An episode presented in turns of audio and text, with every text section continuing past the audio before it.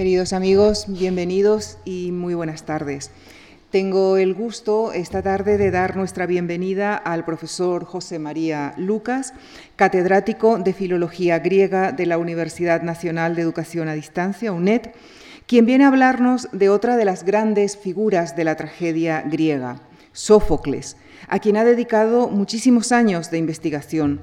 Ha sido editor y traductor del volumen que reúne cuatro de sus obras más importantes, Áyax, Las Traquinias, Antígona y Edipo Rey, así como del volumen que contiene sus tragedias conservadas en estado fragmentario. Es además autor del libro titulado Estructura de la tragedia de Sófocles, entre otros títulos referidos a otros ámbitos. Estamos, por tanto, ante uno de los grandes especialistas en nuestro protagonista de hoy, Sófocles, a quien sitúa y así titula su conferencia de esta tarde como un eslabón fundamental en la consolidación de la tragedia griega y occidental. Les dejo para que nos lo explique con el profesor José María Lucas. Muchísimas gracias.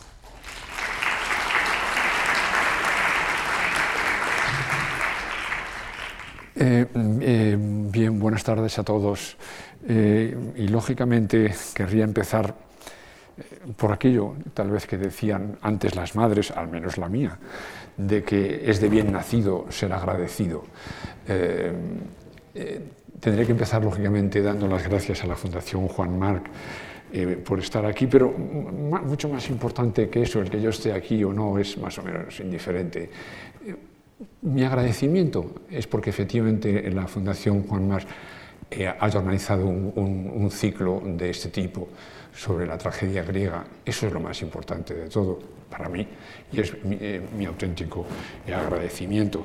En un momento en que las humanidades no estamos en nuestro mejor momento y por tanto es bueno que un, un, un instituto con esta actividad cultural tan intensa dedique un, un espacio a, a este tema. Y por supuesto, claro, eh, mi agradecimiento al coordinador y organizador del ciclo, Carlos García Gual, con el que me une ya eh, una, una vieja amistad, es, es incuestionable. Antes de, de meterme directamente con, con Sófocles, con los detalles, etcétera, etcétera, eh, quería dejar claro las tres ideas generales que, que, que quiero que vertebren toda mi exposición, porque luego uno se, se, se lía con datos y con cuestiones más particulares. ¿eh?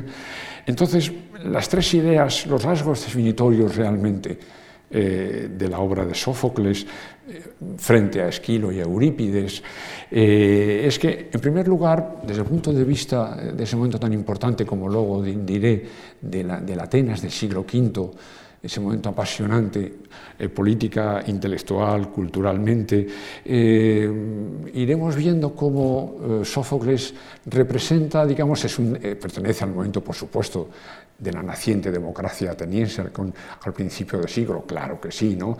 Eh, pero juntamente con su espíritu democrático, él pertenece a una línea intermedia, una, una, una línea que podríamos calificar con nuestra terminología de ahora, eh, un demócrata moderado, claramente diferente a Eurípides, que tendrá mucho menos de moderado. ¿Mm? Eh, La segunda idea general, que luego cuando comente, porque a veces una pequeña introducción así de datos, etcétera, un poco para situarnos, ¿no? Eh, y luego, me, sobre, sobre todo en lo que me centraré, claro, es en alguna obra, porque para los filólogos es bien sabido que lo más importante para nosotros, donde está la verdad, es en los textos. No lo olvidemos. Entonces me centraré en alguna obra. Y en todo ello, estos, estas tres, estos, estos tres elementos que vertebran mi exposición, en segundo lugar, es la, la definición y, y, y el percibir en las obras concretas que luego comente el concepto de lo que se llama el héroe trágico que crea Sófocles realmente, ¿no? Eh, que es, es, es un tipo que va, que va a, a dar sentido a toda su producción dramática y es prácticamente específicamente sofocleo, lo iremos viendo en las obras Eh, y, y como tercer gran rasgo que se nos debe de quedar de manera eh, bien fija en la memoria es que desde el punto de vista de dramaturgo, de creador de obra de teatro, eh, Sófocles fue un hombre absolutamente maravilloso. Eh, creó una tragedia, ya, ya existía lógicamente eh, desde hacía toda una serie de decenios, había pasado Esquilo, pero yo me atrevería a decir, no es por mi papanatismo por Sófocles, me atrevería a decir que, eh, que crea una estructura de la tragedia que, que se repetirá pocas veces en la historia del teatro. ¿Mm? Son las tres grandes ideas que luego iré haciendo ver en sus obras. ¿Mm? Eh, hablemos brevemente del, del contexto general. Eh, Sófocles vive en el siglo quinto. Es el siglo de oro, claro, siglo de oro eh, del pensamiento y de, y de todas las actividades eh, culturales eh, de la historia de Atenas, claro, ¿no? Eh, ahora bien, mmm, no es menos cierto que es un siglo que a su vez está atravesado por una tensión fortísima entre los dos grandes bloques que en ese momento hay. De un lado, toda la corriente creadora del espíritu democrático, claro está, eh, y ahí hay toda una gama de variantes, desde los más radicales a los, a los, menos, a los moderados, como Sófocles. Eh, y frente a ello eh, se va a encontrar durante, a lo largo de todo el siglo eh, lo que podemos llamar la postura tradicionalista, eh, que hereda toda la tradición de la época arcaica, eh, nobiliaria, de la poesía épica, de la poesía, de la poesía sobre todo coral, de contenido, de contenido eh, épico. Eh, se produce, como digo, ahí hay una... Eh, hay, hay, un, hay un equilibrio en algunas, en algunas ocasiones inestable de esas fuerzas contrarias que es importante tener en cuenta para analizar eh, las obras. Eh, sobre todo en la segunda parte se impondrá lo, lo, que, lo que se generaliza el poder de la razón Eh, frente a, a, a los planteamientos eh, tradicionales de, de, la, de la época arcaica. Eh, esa racionalidad de, eh, a la que me estoy refiriendo se va a manifestar en todas las actividades, no solamente en la tragedia, claro, eh, sino se va a manifestar en, en, en, en, bueno, en la política, claro, para empezar, claro está, ¿no? En, en la historiografía, es decir, eh, se pasa en unos decenios de años, pasamos de los logógrafos, los logógrafos que eran, bueno, unos historiadores incipientes, Que, que se dedicaban a recoger sobre todo eh, las, las tradiciones mitográficas, eh, y durante el siglo quinto se crean dos historiadores, sobre todo el segundo, en unos decenios que son Herodoto y sobre todo Tucídides, donde claro es una historiografía radicalmente nueva, distinta, fruto de esa, eh, digamos, de ese poder racional que, que se impone, ¿no? Eh, lo mismo podemos decir de la ciencia, claro está. Es decir, el corpus Hippocraticum, eh, por hablar de medicina, ¿no? eh, eh, cuando efectivamente eh, lo de la enfermedad sagrada decía, no, es que eso es, ese ha sido malo, y entonces los dioses le han mandado esa enfermedad. Y el corpus Hippocraticum decían, qué estupidez, ese señor lo que le pasa es que se le han alterado el equilibrio de los humores.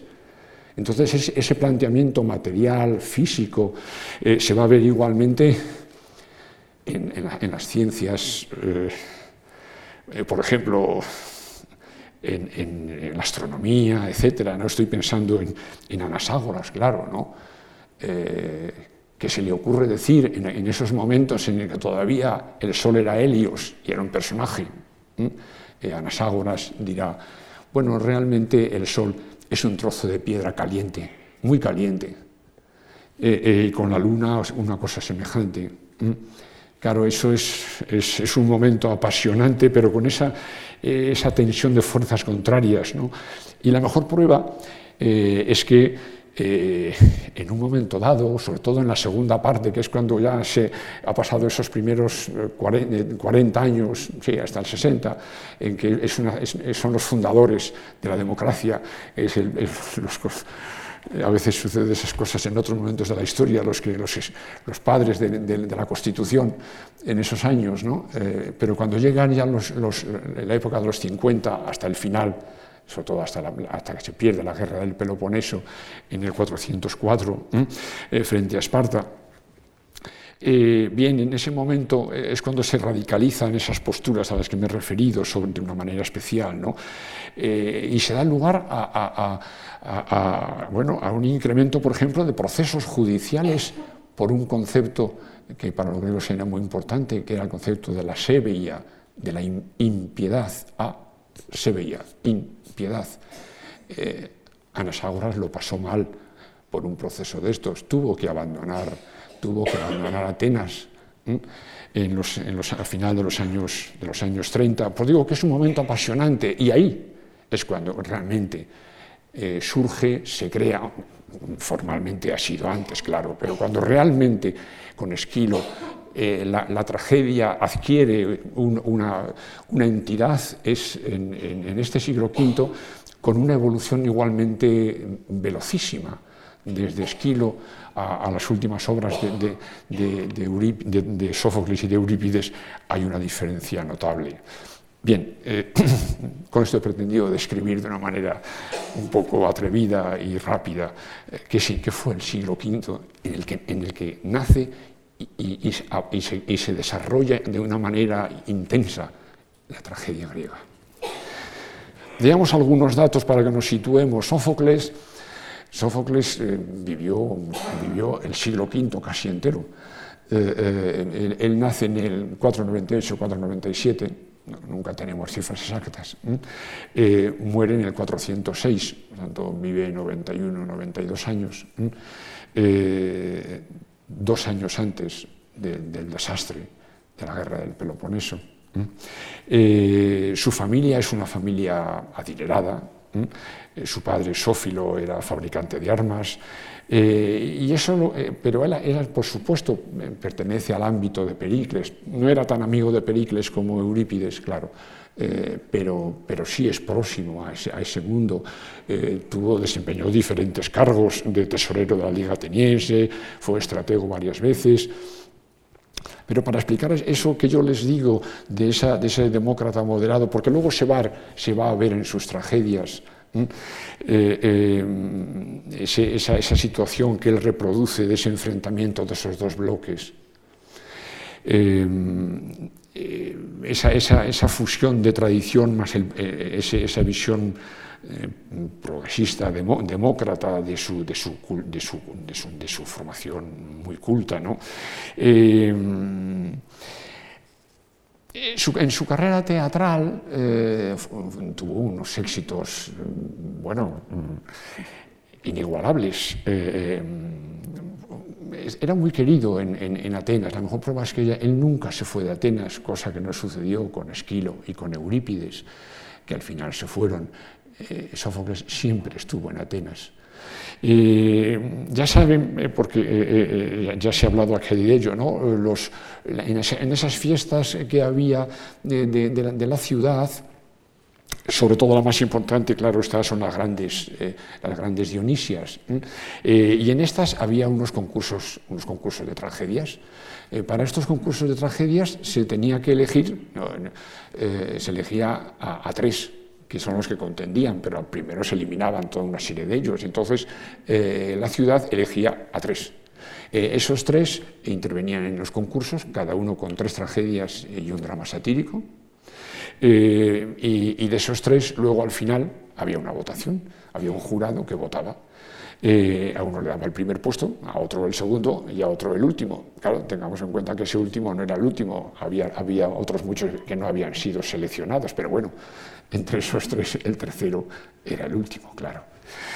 Bien, eh, pues eh, Sófocles, su primera eh, representación es del cuatrocientos setenta, en el año cuatrocientos setenta, estrena su primera obra. Esquilo lo había hecho casi treinta años antes. ¿Mm? Eh, eh, Y, y, y, como era, y como escribía muy bien, en el cuatrocientos sesenta y ocho le dieron el primer premio la primera vez, a los dos años. Eh,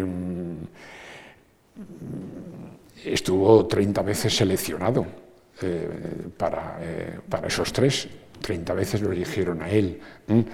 Eh, nunca fue tercero, siempre o primero o segundo.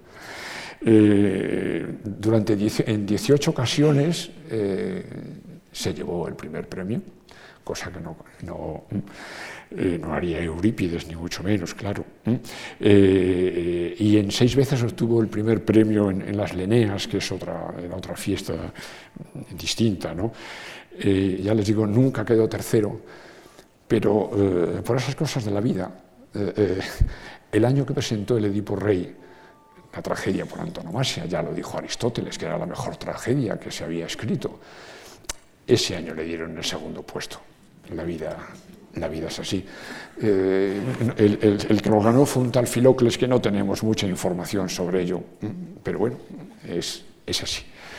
Eh, bien, después de, de, esta, de, de, de perfilar su personaje, entremos en un punto eh, muy importante y que luego trataré de, de poner de manifiesto en el comentario de las obras, ¿no? Que es el concepto del héroe trágico. El trágico prácticamente podemos decir sofocleo, ¿eh? Porque son tres tragedias, tres tipos de tragedia, Esquilo, Sófocles, Eurípides, muy distintas. Cuando, cuando, hable, cuando analice detenidamente algunas de ellas, trataré de decir qué es lo que sucedió en, es, en ese mismo argumento con Esquilo o con Eurípides, y verán que son cosas muy distintas, como teatro, como puro teatro, ¿eh? Y con la incidencia, lógicamente, que tenía su interpretación de fondo, claro está, ¿no? Pero eh, hablemos un momento del héroe trágico Sofocleo, ¿no? Eh, previo a... Previo a la etapa de Sófocles, eh, la etapa de Esquilo y, y todos los que había, nos decimos Esquilo porque es el que conservamos y es el que realmente crea la tragedia, eh, eh, digamos ya con una entidad de auténtico género literario. Eh, bien, eh, en esta etapa anterior, ya, ya se nos ha dicho aquí, el profesor Carlos García Gual nos lo explicó eh, perfectamente, ¿no? Eh, existía, el, es, esas tres obras que tenían que presentar en las grandes Dionisias eran en, en estructura trilógica, es decir, era un, el mismo argumento, era un gran, un gran pedazo de relato mítico eh, que luego se seccionaba en tres partes y, y se, se constituían eh, tres obras dentro de la, del, mismo, eh, digamos, de, del mismo tema. Eh, mitológico. Eh, bien, eh, pues eh, esa situación eh, con Sófocles se va a romper. Eh, so- Sófocles prefiere eh, centrarse en obras individuales y crear obras is- aisladas. Eh, Algunas veces pienso que no sé si será la misma situación que hay con eso ahora de, de la película y las series, ¿no? Ya no sabe uno qué es mejor. Si, bueno, yo, yo para mí sí, claro, prefiero las películas a las series, pero bueno, parece ser que, que las series se están imponiendo. A lo mejor estoy equivocado, desde que me he enterado que, que nuestro dios Woody Allen ha hecho una serie, no sé, debo estar equivocado. Pero eh, entonces, esa situación, eh, eh, eh, Sófocles elimina esa estructura eh, triádica, porque lo que hace es convertir cada tragedia, eh, no como lo hará eh, Eurípides, que sigue ese mismo esquema, ¿no? eh, eh, Sófocles lo que hace es convierte la, la, la obra de teatro en la descripción psicológica del perso- de un personaje. De todo ese relato que, que, que hacía Esquilo, coge un personaje, siempre el central, claro, ¿no? Y lo convierte, todo está en función de ese personaje, es el centro de toda la acción dramática. Lo importante, por tanto, no es el relato como era hasta ahora, no. Lo, la, ahora lo importante es la, la evolución y la descripción de ese personaje en su, en su, en su estadio, digamos, en, en sus etapas eh, trágicas, en, su, en, sus, en, sus, en, en sus momentos de toda su historia mitológica, eh, eh, en sus, sus, sus, sus momentos donde, donde, donde tiene un problema grave que encarar. Y toda la acción... Toda esa tra- la tragedia se centra en ese personaje. Eh, es el héroe trágico. La, la tragedia se centra en ese personaje exclusivamente. Y entonces ahí le veremos eh, dar salida, luego lo veré, al, al dolor, al dolor de ese personaje, que no olvidemos es un héroe. Eh, unos, unos, unos siglos antes era un héroe épico, eh, donde lo que destacaba era su grandiosidad de héroe. Ahora, se coge ese mismo personaje, se le convierte en protagonista y centro de la, de la acción dramática en sus momentos de angustia, en sus momentos terribles, y él se lamenta de su destino, claro que sí. Eh, y juntamente con eso se percibe una cosa que a mí me gusta más, pero tal vez esté equivocado. Los, los grandes estudiosos de todo esto dicen que lo importante es el dolor. Es importante, claro, pero a mí lo que más me impresiona siempre de las tragedias sofocleas es la situación de soledad del héroe. Se queda solo, porque él está, es decir, como es un, como es héroe, como es un héroe, él tiene un destino que tiene que cumplir, caiga lo que caiga, aunque sea será él mismo la inmensa mayoría de las veces, pero da lo mismo. Él está determinado y tiene una línea. Y, y, y, no, y, no, y no le influirán los, los otros personajes de al lado que traten de cambiar de opinión. No, no, él tiene un, una línea que seguir y la seguirá, suceda lo que suceda. En ese viaje, eh, de, en esas circunstancias, eh, va perdiendo, lógicamente, el apoyo, se va, se va, se va perdiendo solo. El ejemplo más claro lo tenemos en, en, en, en la famosa Edipo Rey, ¿no? Como se enfrenta primero con Tiresias, con lo cual va rompiendo con todo el mundo de los oráculos de Apolo. Eh, luego se enfrentará con Creonte, que trata la política, de que lo que tú quieres es quitarme el poder, le, le dice a Creonte, eh, y se va quedando sin, sin apoyo de Creonte. Y luego con su, con su mujer Yocasta, se volverá a quedar sin Yocasta. Y al final Edipo está solo, habiendo sido al principio el gran rey de Tebas. Es muy importante, eh, bueno, en mi discreta opinión, esa soledad, ¿no? Eh, eh, porque es un planteamiento, como digo, sin, sin solución frente a Esquilo, que es, que es, es mucho más... Eh, el, el, el, el, las tragedias de Esquilo al final un poco siempre terminan bien, porque la ciudad sale triunfante. En, en Sófocles no es así la cosa. Por eso es la más trágica de todas ellas. ¿Mm? Eh, pero bien, pasemos a otra etapa. Eh, una vez que hemos perfilado el concepto, luego lo veremos en algunas obras. ¿Mm? Eh, en cuanto a su aportación a lo que es a la, a la, a la dramaturgia, ¿eh? ya he dicho que, que acaba con la estructura trilógica, aumenta el, el número de, de actores. Claro, cuanto más actores, más movimiento hay en escena. Eso es de cajón. Entonces, si, si, si, si, si Esquilo eh, subió a dos, eh, Sófocles eh, lo sube a tres, claro, se, la, la escena se hace mucho más viva, es, eso es evidente, ¿no? Pero tengamos en cuenta una cosa, que cuando uno dice que existen tres actores, eh, y, y es cierto, eh, no siempre, eh, en el propio Sófocles incluso, eh, eh, eh, no significa que, que sea una, una auténtica... un trimembre, es decir, que hablen los tres entre sí. En, en, en Áyax, que, que veremos dentro de un momento, hay tres, tres actores en escena, pero hablan dos, A con B, B con C, C con A, pero separadamente. Mientras que cuando llegamos al Edipo Rey, Edipo, Creonte y Yocasta hablan los tres a la vez. Bueno, a la vez quiero decir, a la vez no, claro, pero, pero se contestan unos a otros. Es, ahí es el uso auténtico de los tres actores, que no... No, no será siempre, ¿eh? Pero bien, eh, eh, estos son avances que hace Sófocles en, la, en, la, en, la, en el teatro, eh, en la estructura de la tragedia que él, que él recibe, ¿no? Donde, y dicho de una manera, en primer lugar, muy, muy importante, eh, eh,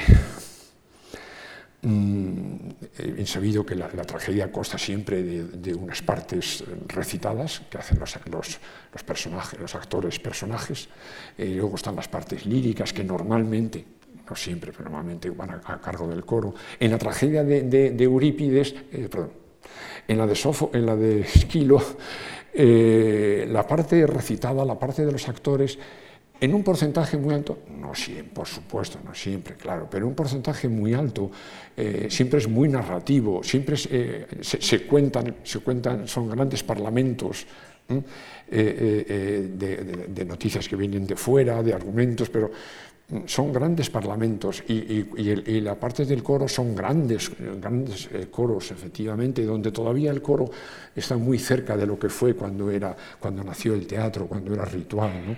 El coro es, es muy importante. Eh, con Sófocles eso va a cambiar. Al, al incrementar el número de actores, eh, las partes corales serán más pequeñas. eh, la, las partes recitadas serán mucho más intensas, mucho más frecuentes, y de, de hacer intervenciones en que cuando, en las partes recitadas de los actores entre sí, cada uno eh, tres, cuatro versos, eh, eh, cuando llegue, cuando llegue Sófocles se establecerá el concepto de lo que se llama la esticomitía, una palabra rara, pero bueno, eh, eh, se lo explico.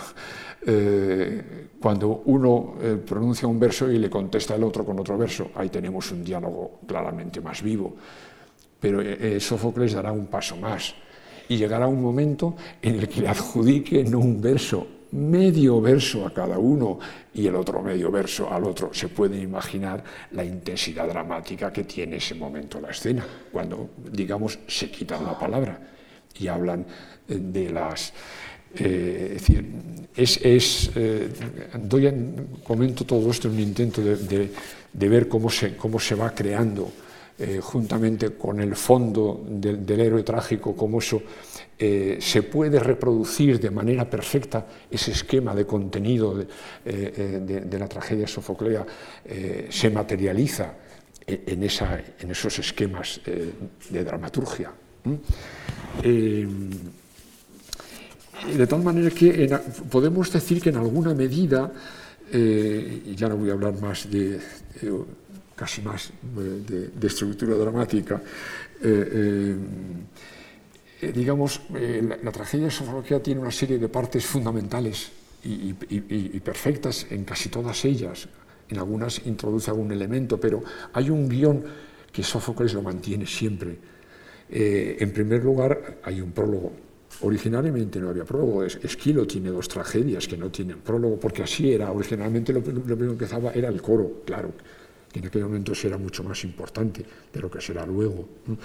Eh, luego se crea el prólogo, pero normalmente en Esquilo, y, y también en Eurípides, en buena medida, eh, eh, el, el prólogo suele ser un, un gran parlamento de un personaje que entra y, y nos, nos diseña el, el telón de fondo, nos diseña así un, un telón de fondo grandote sobre una parte del cual luego se aplicará el argumento concreto de la obra.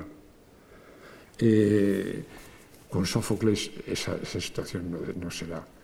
Eh, me, me extenderé luego con un poco más de detalle en uno de ellos, en el Áyax, en el que eh, me atrevería tal vez a suponer, no sé si es una hipérbole, el prólogo del Áyax se van a quedar ustedes sin aliento.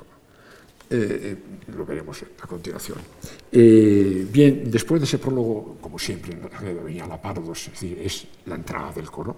Estupendo, eh, porque es importante la presencia del coro en escena, eh, es, es importante, y ya veremos en algún momento que nos sucede eso. Eh, una vez que ya está el coro en escena, en alguna medida ya está lo importante, el coro. Eh, luego viene un personaje y es el que trae el problema concreto, el que se va a debatir. Lo llaman, se llama pedantemente eso del mensajero. Otra vez no es un mensajero, otra vez es un personaje con nombre propio, pero bueno, su función es, es narrativa, informar del problema.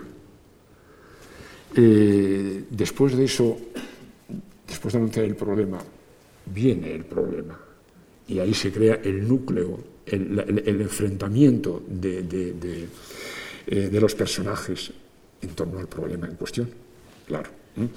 Eh, después de ese enfrentamiento, que algunas veces es muy largo, ¿eh?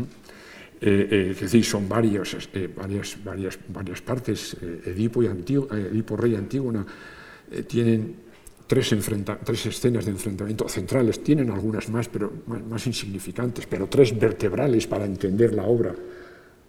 En Antígona y Edipo Rey son tres. Eh, prueba de la tensión que, que le gustaba crear, ¿no?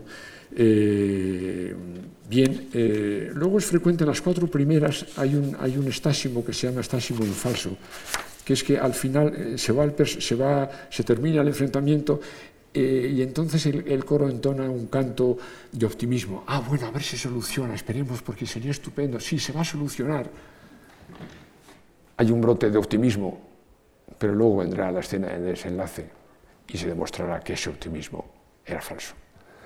Bien, este es un esquema, luego se va, eh, en cada obra hay, hay intercambios, pero ese es un esquema que, que les reproduce lo bien que están construidas las tragedias sofocleas. Pero ahora vamos a entrar eh, ya en alguna obra que es mucho más importante. Eh, primero voy a analizar eh, Áyax. Me voy a limitar eh, a dos, porque bueno, si, si analizase las siete, eh, bueno, diría cuatro tonterías de las siete, claro. Eh, eh, he optado, porque el tiempo si no no me lo va a permitir, eh, he optado por, por escoger dos, eh, el Áyax, que desde, el punto de vista, desde, desde este punto de vista eh, de, del el perfil maravilloso que hace de, de, del héroe trágico, eh, es una obra, a mí me gusta mucho, no lo sé, puede ser que esté equivocado, claro. Eh, y luego de las dos grandes he optado por Antígona. Me, me he debatido contra mí mismo también con angustia, Edi, Antígona, Edipo Rey.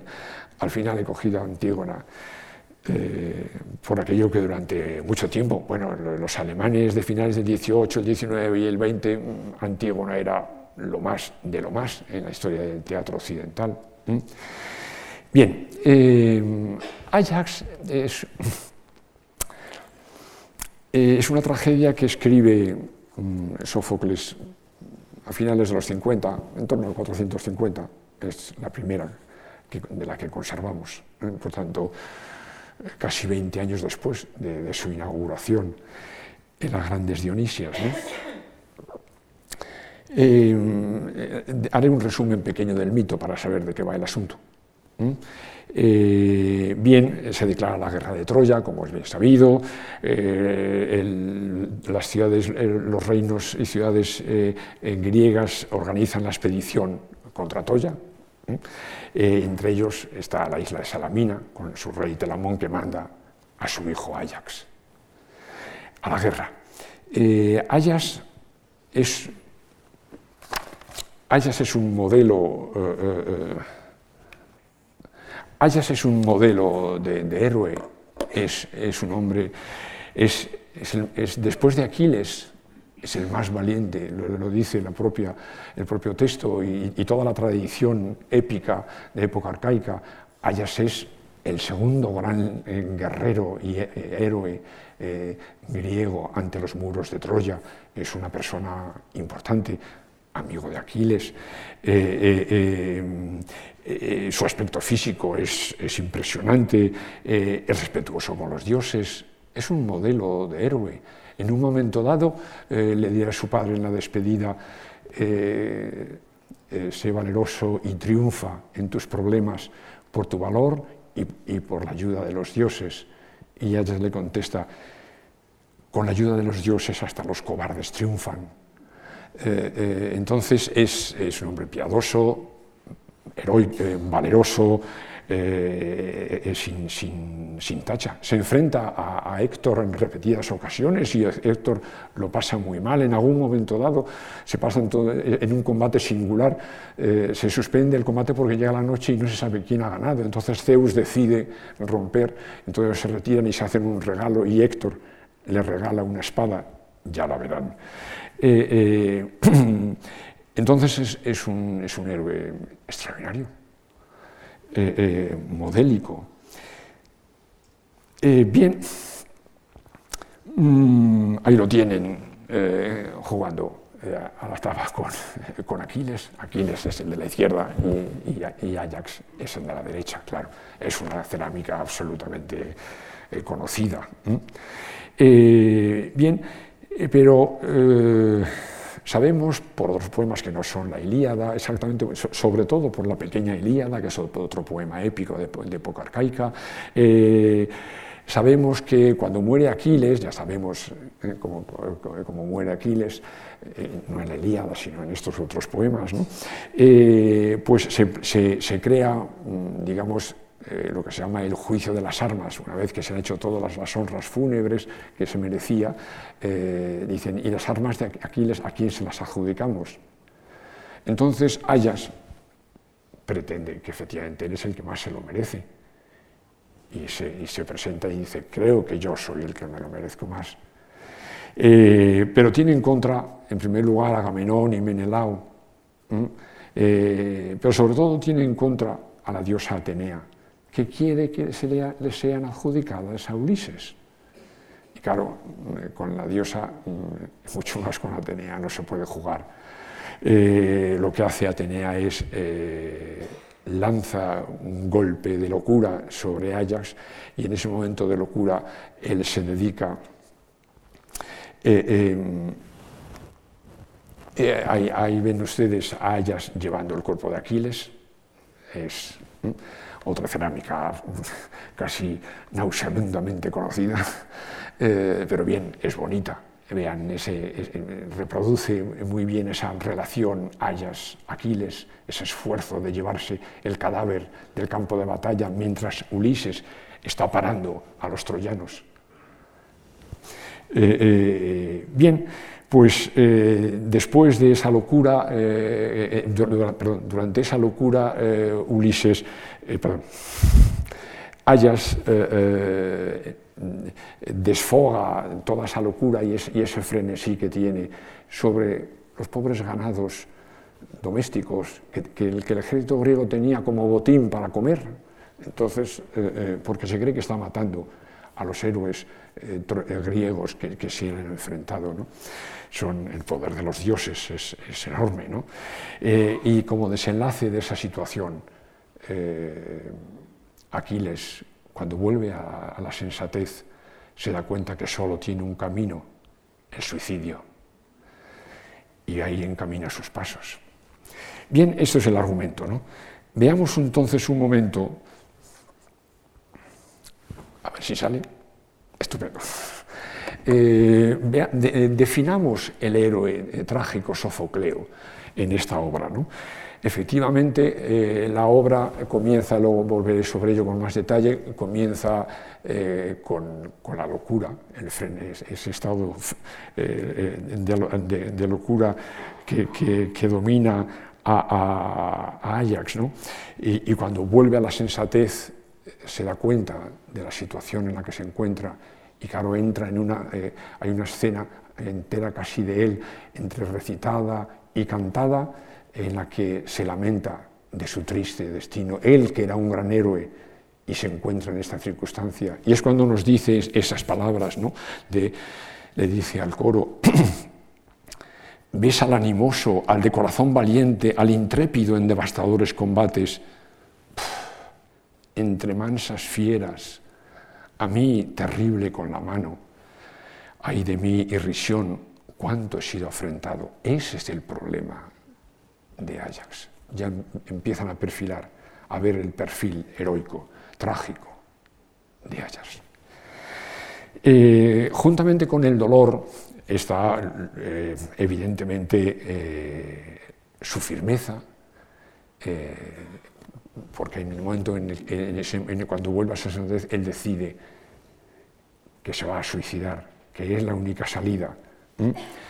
Eh, Y vean, vean en esos momentos eh, lo que dice, eh, hay que buscar una empresa tal por la que demuestre a mi anciano padre que no he nacido de él cobarde, en lo que respecta a mi natural al menos. Vergonzoso es que desee larga vida el hombre que no experimenta cambio alguno en sus desgracias. Y ahí viene una frase que es el resumen de todo, el resumen de Áyax, el resumen de la tragedia, de todo, sino que o vivir con gloria o morir con gloria, es preciso que haga el bien nacido. No hay otra solución, ese es otro rasgo del, del héroe, del héroe trágico.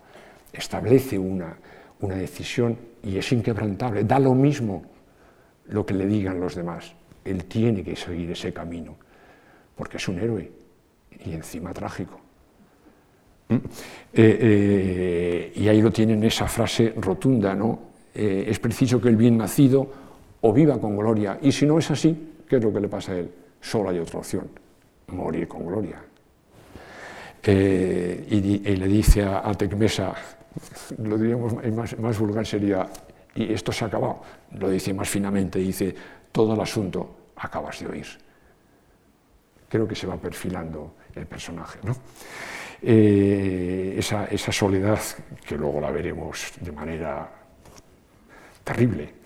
Eh, bien, ahí, ahí, ahí, tienen, ahí tienen el personaje y, y este, esta, este, eh, esta descripción eh, teatral de, de, de, de esta situación de él, en la, en la tragedia se manifiesta en, en tres o cuatro escenas, que son las que voy a analizar con un poquito más de detalle, para que nos ayude a perfilar más el contenido último de la, de la tragedia, ¿no? Lo primero, tenemos un prólogo, ya, lo, ya, ya he hablado del prólogo. Bien, el prólogo del Áyax es, es duro. Eh, el prólogo del Áyax eh, empieza, en, entra en escena a, a Atenea y Odiseo, y Atenea le dice, ¿qué, qué, qué brujuleas por aquí? ¿Qué estás haciendo, Odiseo, aquí husmeando? Y Odiseo le dice, pues no sé qué pasa, pero es que hemos oído una, una cosa rarísima, que Áyax se está matando a los animales, no sé, no me lo puedo entender, no lo entiendo, eh, no, no, no, no me entra en la cabeza. Eh, y entonces Atenea le dice, tienes razón, pero lo vas a ver ahora. Entonces, dense cuenta de la escena, en la, eh, y, y lo llama, está en la tienda, y le dice, sal, sal Áyax, en la escena, separándose, no sé, un metro de distancia, está Ulises, Atenea y Áyax. Vean esa parte de la que yo me refiero. Sal, sale, sale Áyax y dice, salud Atenea, vástago de Zeus, que a propósito estuviste a mi lado. Está poseído de la locura en estos momentos, claro. También a ti yo te rodaré de euros despojos en gracia a esta cacería. Bien hablaste, pero dime esto, ¿teñiste bien la espada en el ejército argivo? Motivo de orgullo hay, no lo niego. ¿Y acaso también contra los atridas levantaste la mano? De manera que ya nunca ellas bien lo sé, deshonrarán. Muertos están ellos, según advierto yo en tu respuesta. Ya muertos, que vengan ahora a despojarme de las armas que son mías. Todo esto, dense cuenta que en esa situación realmente Áyax es, piensen en el, en el área, en el Áyax épico, es un, es un héroe maravilloso, todo virtud.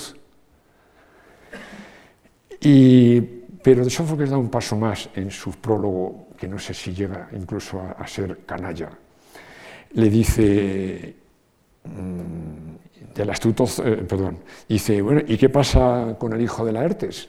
O sea, Ulises, que está a un metro de distancia. ¿En qué punto del destino se te encuentra? ¿Acaso se te ha escapado? Y Áyax, el valiente Áyax, dice, ¿de astu- del astuto zorro me preguntas? Sí, a Ulises, tu adversario, me refiero. Como el más dulce cautivo, señora, dentro permanece sentado. No quiero que muera todavía. Antes, ¿qué harás o en qué más te aprovecharás? Antes, tras atar a la columna del techo de la tienda, ¡qué desgracia! Pues le infligirás al desgraciado, que está allí. Tras teñirle de rojo las espaldas primeramente con látigo, que muera. No maltrates al desdichado hasta ese punto. Complácete, Atenea, en todo lo demás, yo te doy rienda suelta, pero aquel pagará esto y no otro castigo. Bien, entonces, puesto que tienes el deseo ese de actuar, usa tu mano, no escatimes nada de lo que planeas. Marcho a la tarea, y eso te impongo, que como tal aliada siempre estés a mi lado. Efectivamente, teniendo el espectador que en ese momento se sentaba en las gradas del teatro de Dioniso, teniendo en la cabeza el Áyax de la Ilíada, esto es difícil entenderlo, esta, esta escena, esta crueldad con el gran héroe, pero es así. Eh, eh, bien, eh, este, este prólogo eh, tiene un montón de funciones dramáticas.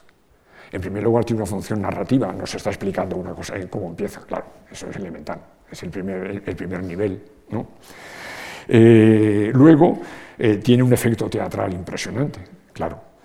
Luego viene el contraste eh, de la llegada, el contraste de esta llegada con la que dentro de cien o ciento cincuenta versos va a suceder cuando aparezca Áyax ya dentro de su sensatez tradicional.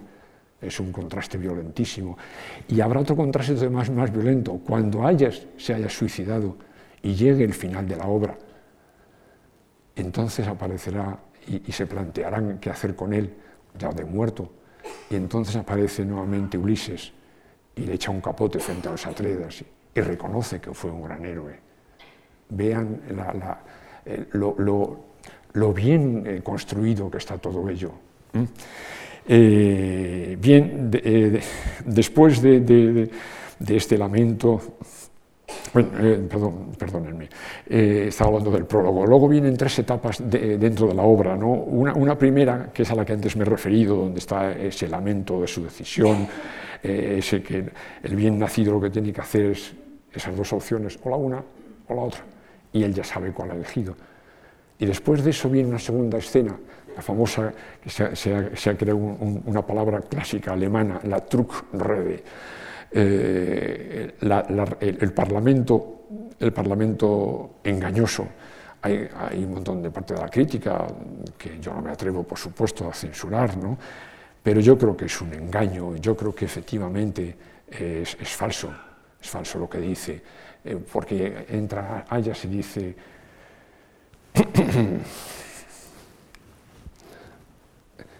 Eh, y viene como si hubiese sufrido un tratamiento psiquiátrico, eh, se ha recuperado, no, no, he hecho muy mal, muy mal, me voy a, voy a cambiar, ¿no? Eh, y dice, iré a bañarme a los prados costeros, pero para así purificar mis manchas y escapar a la pesada cólera de la diosa, caminaré hasta donde encuentre un lugar no hollado y esconderé esta espada mía, la, la, de, la de Héctor, la más odiosa de las armas tras clavar en aquel punto de la tierra donde nadie lo vea. Yo voy, a, y aquí dice, yo voy allí donde hay que ir. Todo el mundo se cree que va a ese sitio a enterrar la espada. Esa es lo que, es lo que se llama la ironía trágica, que los espectadores, y, una, y en este caso Áyax, saben lo que significa, mientras que el coro y los otros personajes no lo saben. Eh, esa frase creo que también es definitiva. Voy allí donde hay que ir. No tengo otra escapatoria que ir ahí. Ya veremos dónde es. Vosotros hacéis lo que digo y tal vez os enteréis sin duda de que yo, aunque ahora soy infortunado, al fin me he salvado. Hay que entender lo que significa para Áyax salvarse, claro. Bien, eh, y con esto llegamos al tercer momento importante de la tragedia, eh, que es el momento de la epipárodos.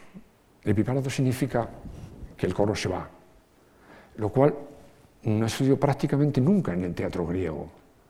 Eh, es decir, sucede en dos o tres, en dos o tres ocasiones, pero de una manera, en Eurípides sucede, pero de una manera, bueno, eh, aquí no, aquí eh, ha llegado Tecmesa con una noticia y entonces deciden irse el coro de la escena, cosa que en la inmensísima mayoría del teatro de la tragedia griega no sucede, y se van a buscar a ver dónde está Áyax, y se queda la escena sola, sin coro, y entra Áyax en ese momento. Bien, esto es el soliloquio de los más duros que yo he leído. Vean unas líneas, es mucho más largo, claro. Yo aquí he puesto, eh, vean Áyax clavando la espada y el texto. Es, creo que, de una soledad asombrosa. La espada homicida clavada está de punta, por donde más cortante habrá de ser. Yo la clavé rodeándola con esmero, a fin de que bien dispuesta esté para con este hombre, de forma que al punto muera. Así estamos de bien preparados. Y en estas circunstancias tú, el primero, Zeus, y como gran héroe, ahora dedica un montón de versos a despedirse de, de Zeus, de los grandes dioses, de su padre, de su madre, de la naturaleza. Se despide. Y después de despedirse, cierra. Pero ningún sentido hay en lamentar esto en vano, sino que preciso es comenzar la empresa con cierta rapidez. Muerte, muerte, ven ahora y contémplame. Pasa otra serie de versos y luego dice... Esta es la última palabra que Áyax os profiere, las demás en el Hades las lanzaré a los de allá abajo. Se precipita sobre la espada y se acabó Áyax. Bien, eh, creo que es impresionante el, el empleo. Pero hagamos para terminar el Áyax, porque eh, eh, me voy a quedar sin tiempo. Eh, voy a hacer una, una pequeña alusión a... a lo que hace Esquilo con esto. Esquilo escribió una trilogía de, de la que eh, no conservamos, no las conservamos entera, conservamos pequeños trozos. Una de ellas, pero una, una famosa trilogía a la que me he referido, ¿no? Eh, la primera se llama El juicio de las armas, la segunda Las tracias, que es donde desarrolla la acción dramática del Áyax. Y solo tenemos, por ejemplo, le voy a contar una noticia solo que conservamos de uno de esos famosos fragmentos. Eh, eh, este momento que a mí me parece absolutamente definitivo como dramaturgia de la escena en que muere lanzándose el mismo sobre la espada. Eh, en, eh, en Esquilo es muy distinta. En primer lugar, eh, no muere en escena. Ya es diferente. En segundo lugar, lo cuenta un mensajero que viene y dice, uno que lo vio desde lejos, efectivamente. Eh, y en tercer lugar, eh, en la época arcaica había, un, había un, una parte del relato mítico de Áyax, en virtud del cual era en paralelo a Aquiles, solo tenía un, un punto de su cuerpo donde podía eh, ser herido, igual que el, el Aquiles, en el famoso talón de Aquiles. Bien, Áyax era en la axila, eh, eh, eh, porque fue cuando lo abrazó eh, Heracles, en un momento que fue a ver a su padre, lo abrazó con la piel de león, pero esa parte no se la cubrió bien, y era la parte por donde eh, Áyax. Bien, pues en la tragedia de Esquilo, eh, el, ese señor que ha visto la escena y que lo está contando de manera indirecta, dice, y además es que se lanzaba sobre la espada, y la espada, y no, y no se podía atravesar, rebot, la, la espada se doblaba, eh, hasta que de repente eh, apareció eh, una diosa, y luego no dice quién, sería, sería Atenea, si pues vamos a la tragedia, digo yo, no lo sé, lo cogió y ya le, le orientó y lo encajó y le dijo, por aquí, por la axila. Efectivamente, eh, la fuerza dramática del tratamiento este y el de, y el de Sófocles debía de ser distinto. Pero pasemos eh, más rápidamente. Si me he detenido en esta ha sido por razón de que es más novedosa. Eh, Antígona es mucho más conocida, eh, eh, aunque mucho más importante, sin lugar a dudas, ¿no? Eh, Antígona, como todos, todos ustedes saben, es la hija de, de Edipo y de Yocasta, y después de todo el episodio con, con Edipo, con el episodio de sus hermanos que, que les, les suceden en el poder en Tebas, Eteocles y Polinices, como es bien sabido, se reproducen los siete contra Tebas de Esquilo, eh, la tercera de esa trilogía, eh, pues el, eh, mueren los dos en muerte recíproca, de tal manera que al final de todo ello es Creonte el que vuelve nuevamente a estar al frente del poder. Y lo primero que hace Creonte es establecer una diferencia radical entre, entre Eteocles y Polinices. Eteocles ha sido el gran patriota, el que ha defendido a Tebas y por tanto se merece todas las honras fúnebres y, y todo el aprecio en, en el momento último. Mientras que Polinices, que es un traidor, eh, porque ha venido... Eh, eh, ha venido a atacar, porque, bueno, no he explicado, Eteocles, habían quedado en, en que un año uno y otro año otro, pero Eteocles cuando le tocó pasárselo a Polinices dijo que no, que él seguía. Entonces Polinices organizó una, una campaña militar con Argos, que su mujer era de Argos, princesa de Argos, etcétera. Bien, organizó una campaña y entonces eh, Creonte, como, como, como tentador del poder político eh, de Tebas, considera que es un traidor porque ha venido a atacar a la ciudad. Y Antígona eh, piensa lo contrario. Antígona, vamos, lo contrario. Antígona piensa que por encima de todo eh, está el deber, el, la ley antigua de, de la familia, de que a, a los miembros de la familia hay que tributarles esas honras fúnebres. Eh, eh, y por tanto, como miembro de su familia, Polinices también es merecedor de ese tratamiento. Eh, Creonte dirá que no y, y que él representa el, el poder del Estado. Entonces ahí tenemos lo que ya se dijo siempre, el enfrentamiento del poder, el poder antiguo de la familia, la ley, la ley de la familia frente a la ley del Estado. Eh, y ahí tenemos el conflicto, claro, la tragedia. Eh, el encanto que tiene Antígona eh, es que crea, crea eh, digamos, va a ser un enfrentamiento Antígona, como es bien sabido, Creonte, ¿no? Eh, en, en mi discreta opinión, lo importante de Antígona es que crea... crea el esquema de una, tra- de una tragedia que representa lo que es el auténtico espíritu de lo que eh, va a ser luego la tragedia, ¿no? Que, eh, porque la tragedia no es una obra o lo que sea, en la que muere, como suele decirse, hasta el apuntador. No, la tragedia auténtica es aquella en la que se enfrentan dos actitudes que, que tienen absolutamente una razón de ser, pero que son irreconciliables. Ese problema es difícil de solucionar cuando ambas partes tienen una razón suficiente y está enfrentada. Ahí, bien, nuevamente, en este caso nos vamos a encontrar con, con, con, do, do, con dos seres. Ese es un problema que, bueno, no me puedo entretener. ¿Quién es el protagonista? Si era Antígona, eh, si es Creonte. Eh, yo creo que tiene razón eh, eh, Carlos García Gual cuando dice que es un problema que, que no tiene mucho sentido plantearlo, porque am, ambos son dos elementos que están eh, eh, enfrentados por igual. Es claro que, que, eh, que, que Creonte eh, se dice, está más tiempo en escena. No solamente eso, hay otra cosa, en mi, mi, mi discreta opinión, más importante.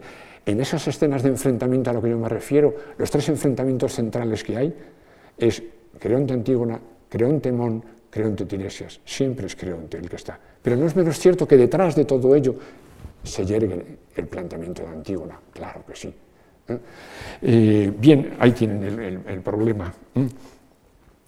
Eh, toda la tradición, en fin, ya no voy a mencionar a Hegel porque ya sale ahí su dialéctica con su tesis, antítesis y su síntesis. Consideraba que la tragedia Antígona era lo más de lo más. Eh, eh, eh, pero bien, no voy a entrar ya en esos, en esos detalles, ¿no? Eh, eh, simplemente eh, me referiré a que en, en, eh, tanto Antígona como Creonte, visto desde, desde la propia obra, no las interpretaciones que ha hecho la recepción clásica, que es otra historia, analizada la obra de Sófocles de verdad, eh, yo creo que eh, eh, eh, Eh, Sófocles opta por una postura mixta entre el uno y el otro, es decir, los dos tienen su razón, pero los dos, como se diríamos en el lenguaje vulgar, se pasan, tienen una, sobre, una sobredosis de hibris, tanto el uno como la otra, eh, eh, eh, y de ahí, efectivamente, el desenlace. Antígona, como bien saben ustedes, se suicida, eh, juntamente, eh, y por parte de Creonte eh, eh, su, se suicida su hijo Hemón, que era el prometido de Antígona, su mujer, eh, y efectivamente creo queda, queda destrozado, ¿no? Hay ese enfrentamiento, en, esos, en, esos, en esas tres escenas de enfrentamiento a lo que me estoy refiriendo, eh, eh, eh, Eh, se enfrenta, en, en el primer enfrentamiento, Creonte, Antígona, Creonte, está la familia, la ley, de la, la ley de la familia frente a la ley del Estado, que diría Creonte, yo represento a la ciudad. Eh, pero eso se va a desmoronar cuando lleguemos al segundo enfrentamiento, eh, Creonte Hemón, su hijo, un, un, un enfrentamiento eh, ya no des, el, el, como el anterior, sino absolutamente político, en el que en un momento dado eh, eh, Creón da un paso en, ese, en esa, en esa hibris a la que me estoy refiriendo, cuando en, un, el, el, el, en, el, primer, en el momento inicial del diálogo le dice Creonte, ¿no crees que, que hay que obedecer las leyes eh, del Estado? Y no, sí, claro, por supuesto que sí, ¿no? Eh, y entonces en un momento dado dice, porque las leyes lo mando yo. Y entonces termina diciéndole, tú solo, padre, solo podrías gobernar en una ciudad que no hubiera nadie. Sería la ciudad en la que tú podrías gobernar cuando Tebas está del lado de Antígona. Bien, eh, eh, es... es un problema complicado. Eh, pero para que vean, ya en los, los últimos minutos, eh, para que vean este contraste,